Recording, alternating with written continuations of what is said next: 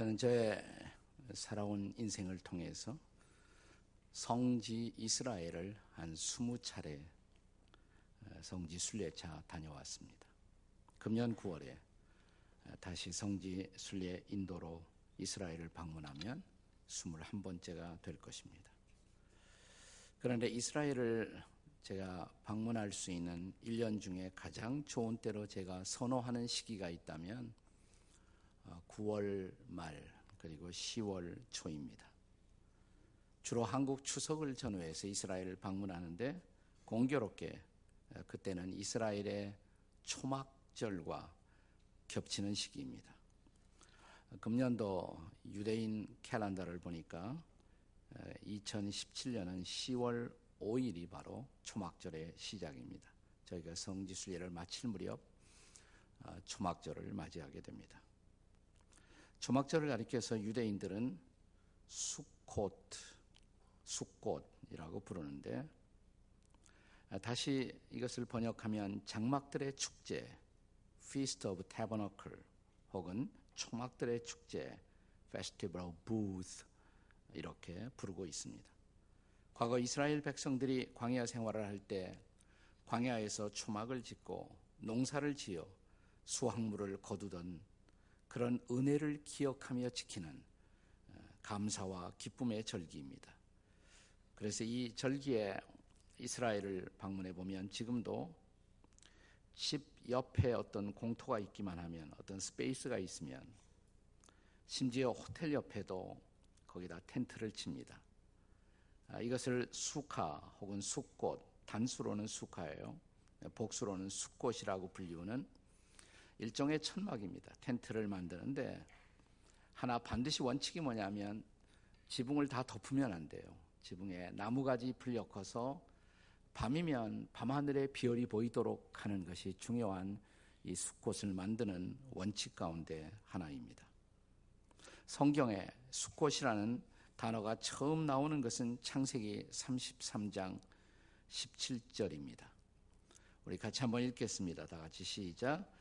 야곱은 숲곳에 이르러 자기를 위하여 집을 짓고 그의 가축을 위하여 우리간을 지었으므로 그 땅 이름을 숲곳이라 부르더라. 그러니까 일종의 숲곳은 임시 거주지를 뜻하는 말입니다. 임시 거주지, 천막을 뜻하는 말입니다. 그런데 과거, 과거에 예루살렘 성전이 있었을 때 초막절이라는 절기가 오면 이 절기의 절정은 제사장들이 예루살렘에 있는 실로암이라는 연못에서 물을 길어와서 예루살렘 성전에 도착한 후에 그 성전 재단에 물을 붓는 의식입니다. 이 절기에 예루살렘에 모여온 수많은 순례자들이 지켜보는 가운데 그들은 종려나무 가지를 흔들고 또 시편 낭송을 하고 찬양하는 중에 제사장 일행이 예루살렘 성전에 도착을 합니다. 제사장 일행 이제 예루살렘 성전 재단 주변을 일곱 번을 쭉 돌아요. 돌고 나서 물주전자를 높이 듭니다. 하늘을 향해 쳐듭니다. 그러면 나팔 소리가 울려 퍼지고 일제히 제사장들은 재단을 향해서 물을 붓습니다. 이렇게 물을 부어요. 그러면 사람들은 호산나, 호세안나 환호성을 부르며 이 명절의 기쁨의 절정에 도달하게 됩니다. 이런 의식은 이사야 12장 3절 구약 예언 말씀의 성취를 뜻하는 것이기도 합니다. 자, 이사야 12장 3절을 함께 읽겠습니다. 이사야 12장 3절 시작. 그러므로 너희가 기쁨으로 구원의 우물들에서 물을 기르리라다. 네. 우물에서 물을 길러 붓는 의식. 그것은 바로 이사야의 예언을 성취하는 것입니다. 이런 배경을 기억하면서 오늘의 본문 예, 요한복음 7장 37절 38절의 말씀을 다시 한번 함께 같이 읽겠습니다. 다 같이 시작. 명절 끝날 곧 큰날에 예수께서 서서 외쳐 이르시되 누구든지 목마르거든 내게로 와서 마시라. 나를 믿는 자는 성경의 이름과 같이 그 배에서 생수의 강이 흘러나오리라. 여기 목마른 인생들을 향한 복음의 초대, 기쁨의 초대가 주어지고 있습니다. 가물었던 땅에 생수의 강이 흐르고 이 강에서 헤엄치는 사람들의 환희를 기억해 보십시오. 여기 목마른 인생들이 목마른 인류가 생수의 강에서 해가라는 기쁨의 초대가 있습니다. 오늘을 살고 있는 우리도 이 생수의 강에서 우리의 목마름을 해가라는 비밀이 있다면 그 비밀은 무엇일까요? 첫째로 영적인 목마름을 인정할 수 있어야 합니다. 영적인 목마름. 우리가 요한복음서를 쭉 강의하고 있는데 요한복음서에서 예수님이 목마름의 이야기를 하시게 된 직접적인 동기는 요한복음 4장에 등장한 사마리아 여인 때문이었습니다. 남편을 다섯 번이나 바꾸었어도 여전히 행복하지 못하고 목말랐던 이 여인. 이 여인의 목마름은 단순한 애정의 결핍이 아니죠. 그것은 영적인 목마름이었습니다. 이 여인의 갈증의 본질은 영적인 목마름이라고 할 수가 있습니다. 저는 오늘 우리가 살고 있는 시대에 전 세계 사람들의 입술에 회자된 가장 유명한 우리 시대의 여자 두 분이 있다면 누구라고 생각하십니까? 한 사람은 아마도 저 유명한 여자 배우 할리우드의 배우 마릴린 몰로이고 또 하나는 영국의 프린세스 다이아나 다이아나 비일 것입니다. 두 여인에게 공통점이 있습니다. 뭘까요? 자, 이 두 여인 다 진정한 사랑을 찾아 헤매었다는 것입니다. 그러나 이 두 사람은 다 그 진정한 사랑을, 참사랑을 만나지 못했다는 것입니다. 메린 몰러는 16살의 항공정비사와 첫 결혼을 합니다. 이 결혼은 4년 만에 파경되었고, 두 번째로 그녀는 전설적인 야구 선수와 결혼을 했지만 1년을 가지 못했고 274일 만에 파경에 도달했습니다. 그리고 세 번째로 극작가 알터 밀러와 결혼을 했지만 이 결혼도 오래 가지 못합니다. 그 후에 그녀는 저 유명한 케네디 대통령 형제들을 위시한 숱한 유명한 인사들과 스캔들을 만들면서 수많은 남성들의 가슴을 설레이게 했지만 그녀의 목마름을 채워주는 참된 사랑은 만나지 못했습니다. 이제 프린세스 다이아나를 생각해 보십시오. 다이아나 비는 찰스 왕세자와의 세기의 결혼식으로 전 세계 사람들의 이목을 끌었지만 남편 왕세자의 사랑을 한 번도 경험하지 못한 여인이었습니다. 결혼했을 때 이미 이 찰스라는 황태자에게는 카말라라는 다른 여인이 있었던 것입니다.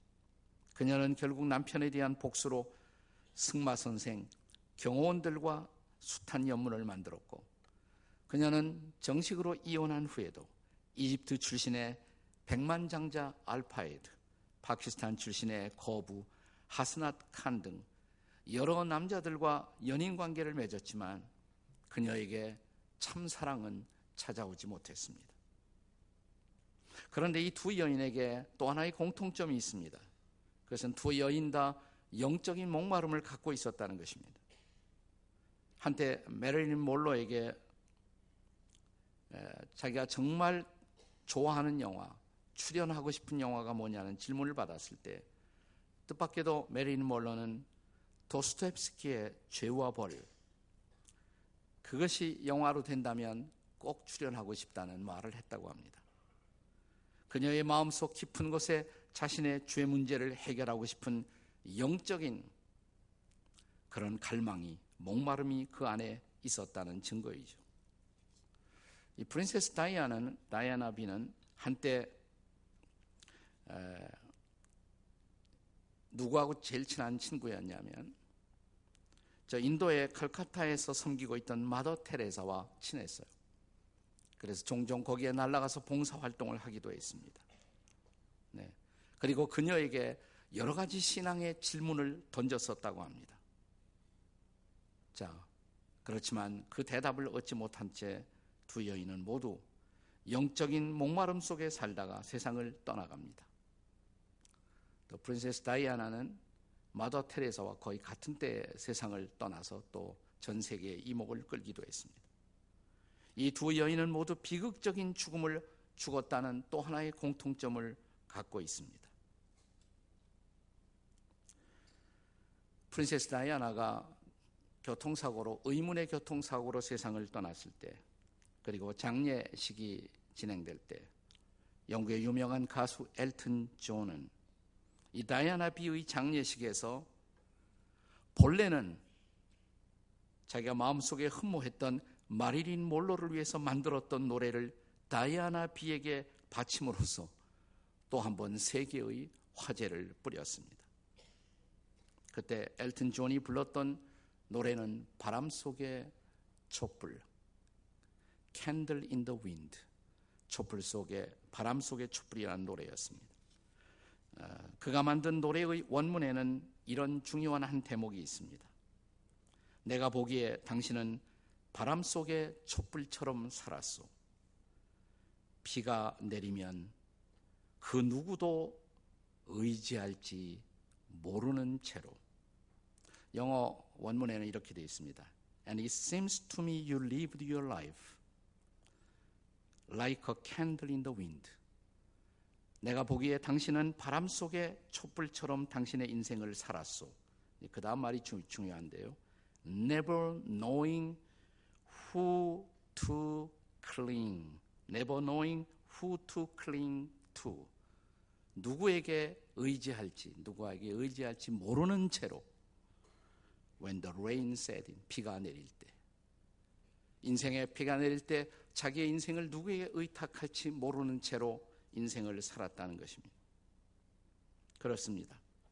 이 두 여인이 일찍이 알았어야 했었던 것. 그것은 그들이 가지고 있었던 목마름은 단순히 사람에 대한 그리움, 사람에 대한 사랑만으로 채워질 수 없다는 것. 그것은 영적인 목마름이었다는 것. 그리고 그 목마름은 그녀들이 하나님을 만날 때, 예수님을 만날 때 비로소 채울 수 있다는 것. 그걸 몰랐다는 거죠. 그것이 비극입니다. 비극의 본질입니다.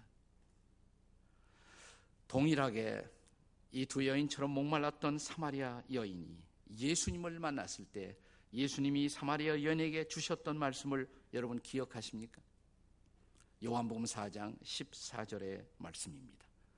한번 같이 읽어요. 요한복음 4장 14절 시작. 내가 주는 물을 마시는 자는 영원히 목마르지 아니하리니 내가 주는 물은 그 속에서 영생하도록 솟아나는 샘물이 되리라.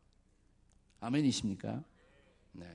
여기 우리의 목마름을 해가라는 두 번째 비밀이 있어요. 그것은 이제 예수께로 와서 우리 모두 그가 주시는 생수를 마셔야 한다는 것입니다. 예수께로 와서 마셔야 한다는 것입니다. 37절 말씀에서 예수님은 내게로 와서 마시라. 누구든지 목마르거든 내게로 와서 마시라. 이렇게 말씀하십니다. 아니, 그가 누구이기에 그에게로 와서 마시라고 말씀하십니까? 우리가 요한복음 7장이 본문인데 7장 33절에 보면 예수께서는 이미 이렇게 말씀하신 바가 있었습니다. 33절에요. 다 같이 읽습니다. 시작. 예수께서 이르시되 내가 너희와 함께 조금 있다가 나를 보내신 이에게로 돌아가겠노라. 자기를 보내신 분이 있다는 거예요. 그러니까 뭐예요? 자기는 그분으로부터 보내심을 받았다는 것입니다. 하나님께로부터 보내심을 받은 분. 그분은 이스라엘 백성들에게 있어서 메시아입니다. 하나님이 보내주실 분을 이스라엘 백성들은 기다리고 있었어요. 그러니까 이것은 예수님이 자신의 메시아 되심을 천명하는 중요한 선언입니다. 그가 메시아, 그가 구주이심을 선언하신 것입니다. 바로 그분에게로 오라는 것입니다. 믿음으로 오라는 것입니다. 그리고 그가 준비한 생수의 강에서 목마름을 해가라는 것입니다.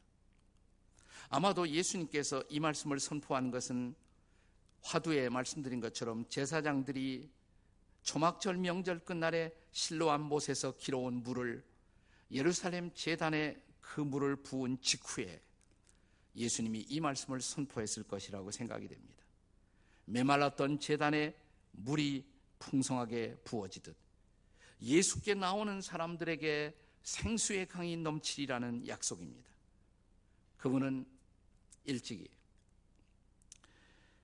이스라엘 백성들이 저 메마른 광야를 행진하고 방황할 때에도 그 백성들을 위해서 광야의 반석을 깨어서 물이 솟아나게 하셨던 바로 그분이셨습니다.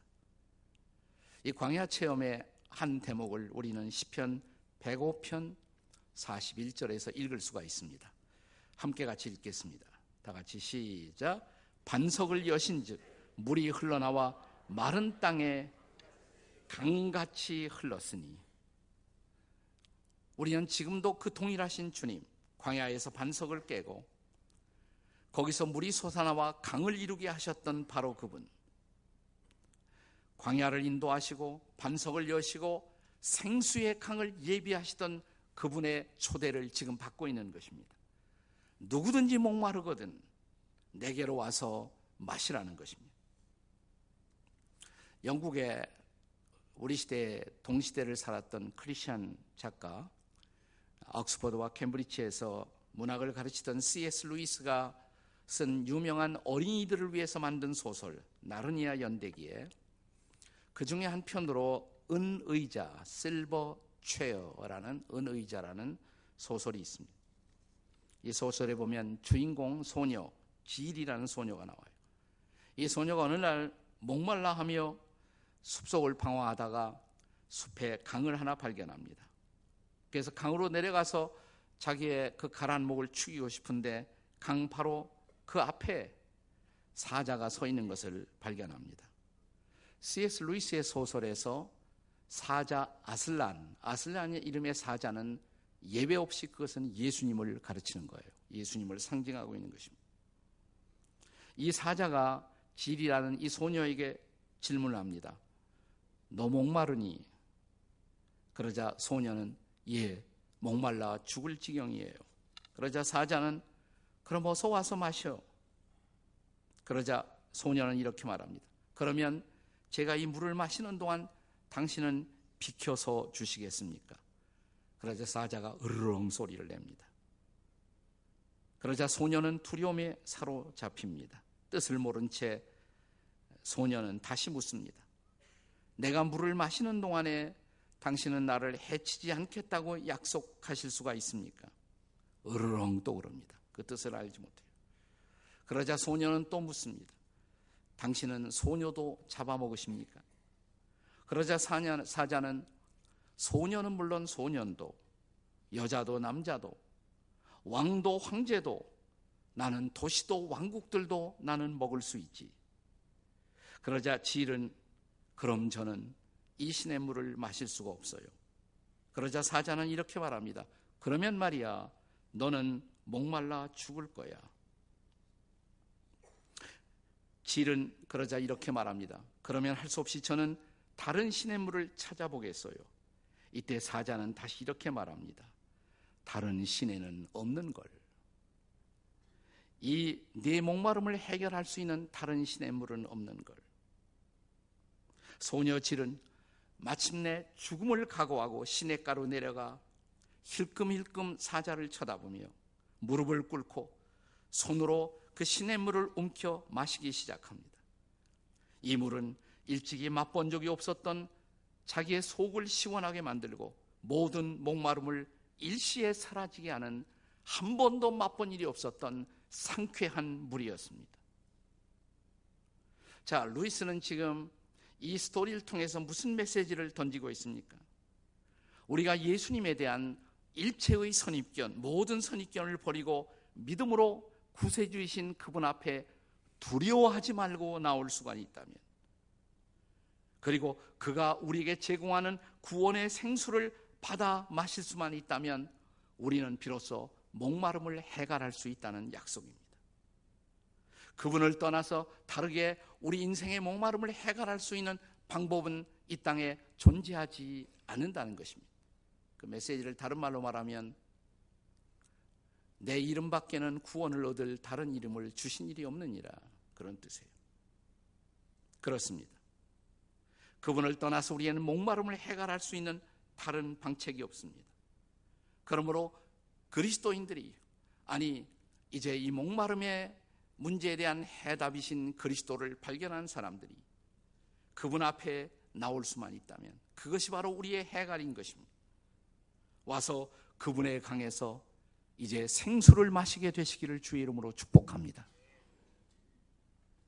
그리고 우리가 정말 이 목마름을 해결하려면 세 번째로 성령 충만을 사모할 수 있어야 합니다. 성령 충만을 사모해야 합니다.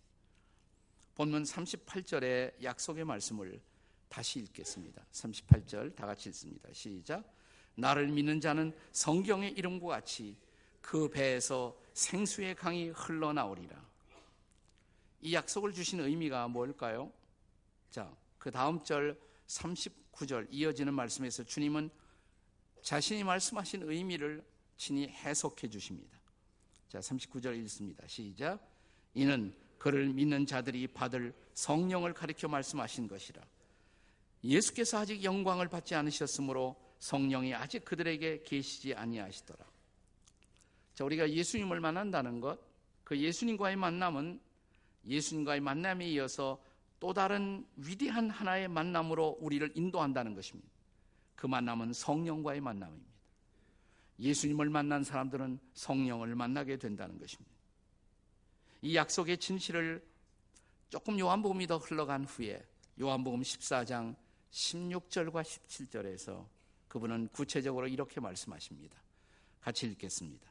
시작. 내가 아버지께 구하겠으니 그가 또 다른 보혜사를 너에게 주사 영원토록 너희와 함께 있게 하리니 저는 진리의 영이라 세상은 능히 그를 받지 못하나니 그를 보지도 못하고 알지도 못합니다. 예수님이 땅에 계시다가 떠나면 그분이 예수님과 같은 본질에 있어서 동일한 그러나 다른 역할을 하실 보혜사 성령을 보내시게 된다는 것입니다. 우리는 그분을 만나게 될 것이고 그분을 만날 때 우리가 경험할 수 있는 놀라운 사실, 그분이 우리와 함께 하심을 성령을 체험하면 예수님이 나와 함께 한다는 것을 동일하게 우리는 경험한다는 것이에요. 그러나 함께라는 약속 넘어서서 또 하나의 중요한 약속을 하십니다. 그건 뭐냐면 너희 속에도 계시겠습니다. 그냥 함께만 있는 것이 아니라 그냥 with you, with you는 함께 한다는 것이죠. 근데 한 걸음 더 나가 in you 너희 속에도 계시겠습니다. 성령이 오시면 그 성령님이 우리와 함께 하실 뿐만 아니라 내 속에 계신다고 거하신다고. 예수님은 제 아들과 함께 할 때 함께만 하셨어요. 그러나 예수의 영이 성령을 통해서 우리에게 오시면 그분은 우리와 함께 할 뿐만 아니라 우리 속에도 me 내 안에도 그분은 거하시게 된다는 놀라운 약속인 것입니다. 여기 우리의 존재 깊은 곳에 거하시며 우리를 인도하시고 우리를 충만하게 하실 성령의 임재를 약속하신 것입니다. 우리가 예수님을 구주와 주님으로 영접할 때 그때 바로 약속받은 놀라운 언약 그것은 예수 믿는 모든 사람들은 성령의 임재를 경험하고 성령의 충만을 경험할 수 있다는 사실입니다. 믿으십니까, 여러분? 오늘 본문 38절에서 그렇게 될 때 우리는 배에서 생수의 강이 흘러나리라. 배에서 생수의 강이 흘러나리라는 바로 이 약속의 실체인 것입니다. 우리 배가 뭐예요? 배. 배의 역할. 이 배는 예, 어떤 의미에서 만족을 모르는 우리들의 욕망의 근원. 우리 존재의 가장 깊은 곳이 바로 배로 상징되지 않습니까? 그런데 그 배에서 그 배에서 생수의 강이 터져 나온다는 거예요. 배에서 생수가 터져 나오고 생수의 강이 넘쳐 흐르는 축복. 여러분, 이 축복을 사모할 만하지 않습니까? 내 배에서 생수가 터져 나오고 생수의 강이 흘러나오리라. 얼마나 놀라운 약속이에요. 구약에 에스겔서라는 책이 있어요. 에스겔 47장에 읽어보시면 자, 이스라엘 백성들이 경험한 가장 커다란 비극은 성전을 잃어버린 비극이었어요. 성전이 잃어버리고 성전이 무너졌어요. 그런데 그런 백성들에게 하나님께서 그 성전이 회복된다라는 약속을 하십니다. 무너졌던 성전이 다시 세워지고 성전이 회복된다. 내 성전이 회복되는 놀라운 모습, 그 모습을 그리면서 이런 약속을 합니다. 그 성전의 문지방 밑에서 물이 흘러나온다고. 물이 성전 문지방만 남았는데 거기서 막 물이 흘러나오는 모습을 연상해 보세요. 성전을 지금 한 사람이 쳐다보고 있어요. 지금 환상 속의 성전을 쳐다보고 있는데 문지방에서 물이 막 흘러나오더니 내 발목을 적시기 시작해요. 조금 있다가 보니까 그 성전에서 흘러나온 물이 내 무릎까지 차오르기 시작합니다. 어, 이거 어떡하지? 여기 성전에서 막 물이 나오는 거예요. 조금 후에 허리까지 그 물이 허리를 잠그기 시작합니다. 조금 후에 그 물은 마침내 내 온몸을 잠궈요. 별수 없이 헤엄칠 수밖에 없었죠. 그러면서 성전의 영광을 바라보게 되는 것입니다. 성전에 흘러나온 생수로 내 온몸을 적시고 성전이 다시 회복되는 놀라운 영광. 이렇게 나를 잠구었던 그 생수는 여기만 머무는 것이 아니라 성전에서 흘러나온 생수는 바로 이웃들에게 이웃 나라에도 열방에 그 물이 생수가 흘러가면서 온 세상을 적시는 모습을 보고 있는 것입니다. 이것이 바로 성령을 통해서 온 세상에 나누어지는 복음의 부흥이요. 복음의 축복인 것입니다. 이런 축복이 사모가 되지 않습니까? 자, 이 놀라운 비전이 우리 시대를 살아가는 그리스도인들에게 어떻게 이루어질 것을 성경이 약속하나요? 자, 이스라엘 백성들이 이 에스겔의 환상을 보았던 사람들이 경험한 비슷한 약속이 우리 시대의 성도들에게 약속되고 있잖아요. 우리가 잘 아는 사도행전 1장 8절입니다. 자, 사도행전 1장 8절이 뭐예요? 오직 성령이 임하시면 성령이 임하시면 너희가 권능을 받고 그 다음에 뭐예요? 권능을 받은 다음에 예루살렘과 우리가 살고 있는 가까운 예루살렘, 그 다음에 유대, 그 다음에 사마리아, 그 다음에 뭐예요? 땅 끝까지. 복음이 전 세계에 전파되고 전 세계 모든 사람들이 복음의 축복을 경험하는 놀라운 환상, 우리가 그 축복 속으로 나아갈 것을 약속한 것입니다. 이 가슴 벅찬 영광의 체험은 예수님을 영접하고 성령의 은혜를 사모하는 모든 사람들에게 약속된 축복인 것입니다. 최근에 우리가 자주 부르는 복음성가 조금 전에도 불렀던 내주 은혜의 강가로 이 복음 가스펠송에서 우리의 갈망, 이런 영적인 목마름의 갈망이 잘 표현되고 있잖아요. 자, 가사가 뭐죠? 내 주의 은혜의 강가로, 저 십자가의 강가로, 내 주의 사랑 있는 곳, 내 주의 강가로, 저 십자가의 강가로, 내 주의 사랑 있는 곳, 내 주의 강가로, 가란 나의 영혼을 생수로 가득 채우소서. 내가 그 생수로 내 영혼을, 내 존재를 적시고 내가 얻은 놀라운 축복의 생수를 이웃들에게 나누고 땅 끝까지 나누는 놀라운 축복. 나는 여러분들이 이 축복 가운데 나아가는 이 축복을 온몸으로 경험하며 축복의 생수를 이웃들에게 나르는 이 놀라운 축복의 주인공으로 도구로 통로로 쓰임 받는 이 은혜가 이 축복이 우리 가운데 넘쳐 흐르기를 주의 이름으로 축복합니다.